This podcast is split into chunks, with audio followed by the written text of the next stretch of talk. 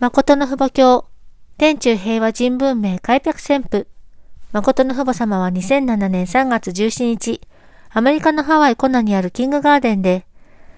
環太平洋設理の新しい出発大会を開催されたのに続き、19日、ハワイのワイコロア海洋リゾートマリオットホテルにおいて、韓天中平和文明圏王国時代及び、韓天一国平和文明圏超国家私の国時代を宣布された。そして、誠の父母様と誠の主様が参加する中、この年の4月3日から、韓国と日本、アメリカの主要都市をはじめとする世界200カ国以上で、天中平和人文明開闢旋風大会が開催された。誠の父母様は講演で、人文明時代は、神様と人間、そして自然が一体を成し遂げ、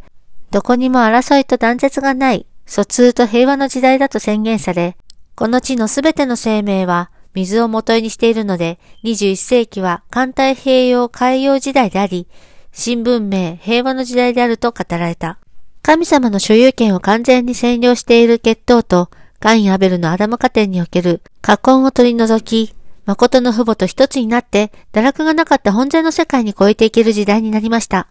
地上でこのような基盤を宣布したので、それを信じ、霊界の聖人と皆さんの先祖たちを動員して、皆さんが行く道の前に、サタンが行き来するのを遮ることができるように、城壁を作り、防ぐことのできる条件を立ててあげるのです。そのような条件を備えて祈祷するようになれば、霊界にいる信仰の先祖である四大聖人、そして宗教圏内で活動し、奉仕をして犠牲になった歴史時代のすべての後進たちと、皆さんの善なる先祖たちが来て、享受できる時代を迎えたので、天中平和新文明開闢戦法をするのです。2007年4月4日からこの宣布内容が始まります。ですから皆さんは先祖を解放できる私になろうと決心して力いっぱい努力してサタン世界を滅ぼし、平和の王国を築くことのできる王子、王女にならなければなりません。今日は48周年となる誠の父母の日です。これから7年間が問題です。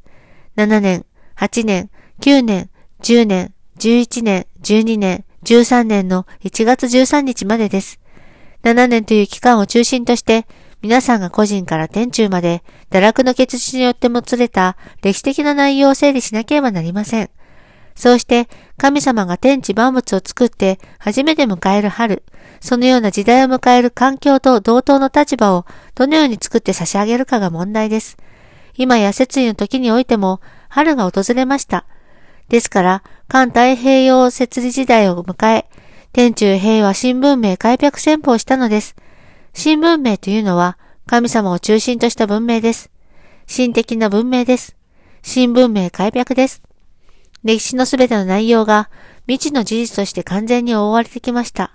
公開されていません。これを公開させなければならない時になったのです。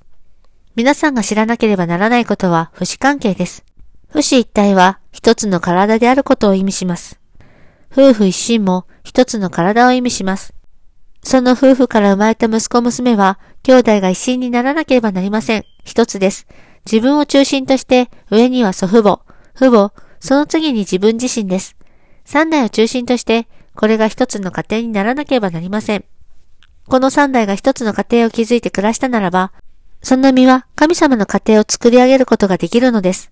その三味、三段階のすべての夫婦たちは、いかなる立体的な世界や平面世界に連れて行っても同じ価値として残ることができるのです。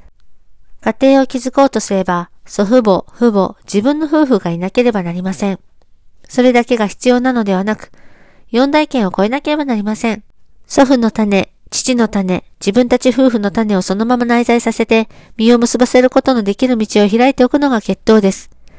2007年が特別なのは、環太平洋人文明開闢時代を発表したことです。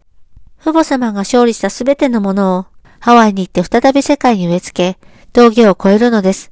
天地父母はもちろんのこと、天地人父母、また天地人父母の家庭だけでなく、全体の解放を宣布できる自由解放の時代、法的時代に入るのです。今や許しがありません。救いの歴史が終わるのです。エデンの園に帰ることによって宗教権は必要なく、政治権は必要ありません。その上に上がっていくので、今や法的時代に入るのです。第4節、天中平和の王即意識と、万王の王、神様解放権、戴冠式、イエス様と誠の父母様の平和の王戴冠式、イエス様の平和の王戴冠式が2003年12月22日、2万人以上の世界の各宗教代表者たちが参加する中、イスラエルのエルサレム独立公園で開催された。誠の父母様がソウルのハンナム国際研究院でインターネット生中継を通して見守られる中、2000年以上維持されてきたユダヤ教、キリスト教、イスラーム間の反目を生産し、三つの教団の指導者たちが一つになって、イエス様を第一イスラエルの平和の王としてお迎えした。第一イスラエルの勝利権は、第二イスラエルのアメリカ、第三イスラエルの韓国に連結された。2004年3月23日、アメリカのワシントン DC にあるダークセン上院議員会館で、アメリカの上下両院議員と国連大使など、全世界の各界指導者450人以上が参加する中、平和の王戴冠式が挙行された。誠の父母様はその年の8月20日、韓国のソウルにある国会図書館で開かれた。誠の心情革命と誠の解放釈放天一国入籍祝福式及び誠の父母様第四イスラエル平和の王戴冠式において平和の王に衰退された。その後、韓国では全土で各氏族天一国入籍祝福式及び平和の王戴冠式が続けて行われ、各氏族は平和の王冠を誠の父母様に封建した。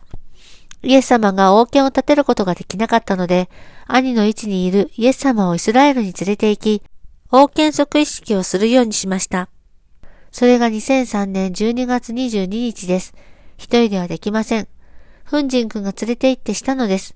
誠の父母の息子、娘が行ったのは初めてです。イスラエルの王権即位式をしておき、その次にアメリカに行って挙行したのです。これまで霊界と日会が分かれていました。フンジン君がイエス様を中心として、イスラエルの王権即位式を行うことによって霊界と日会を一つにしたのです。霊界が一体験を中心として享受しなければ、神様の身胸は成就されません。ですから、霊日会の超宗教的な基盤の上で、国の王権を立てなければ宗教を一つにする道がありません。それで、イエス様の万王の王大観式を行いました。イエス様だけでなく、ユダヤ教圏とイスラーム圏の講演のもとで、大観式を行ったのです。一つでも反対すればできません。ユダヤ教とイスラームとキリスト教を中心としてイエス様の大観式をしてあげるのは霊界で統一権ができたからです。今や宗派やサタン世界の堕落した国家の権威を